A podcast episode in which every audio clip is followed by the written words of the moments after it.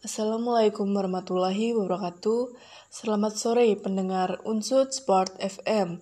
Di mana pun Anda berada, kembali lagi bersama saya, Vanda Trusna Imas, dalam Unsud Sport News.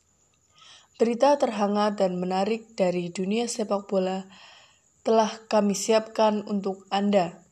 Tentunya yaitu kata kiper Persija soal kesempatan kedua di Timnas U19. Kiper muda Persija Jakarta, Rizky Sudirman, kembali dipanggil mengikuti pemusatan latihan atau TC bersama Timnas Indonesia U19. Ia ingin memanfaatkan kesempatan kedua ini dengan maksimal. Rizky sejatinya bukan kali pertama dipanggil mengikuti permusatan latihan yang dipimpin oleh Shin Taeyong.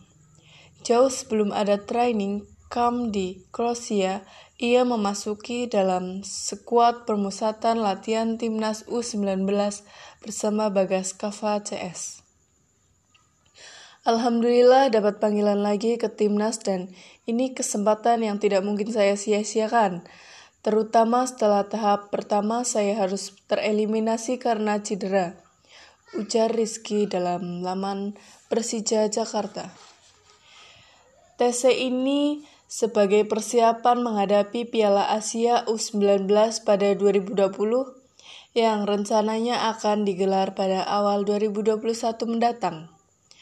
Selain itu, timnas U19 juga dipersiapkan untuk mengikuti Piala Dunia U20 pada tahun 2021 yang mana Indonesia menjadi tuan rumah. Demikian informasi dan berita yang dapat saya sampaikan. Selamat sore, selamat beraktivitas kembali dan selalu jaga kesehatan. Tentunya pada masa pandemi ini tetap patuhi protokol COVID-19. Wassalamualaikum warahmatullahi wabarakatuh.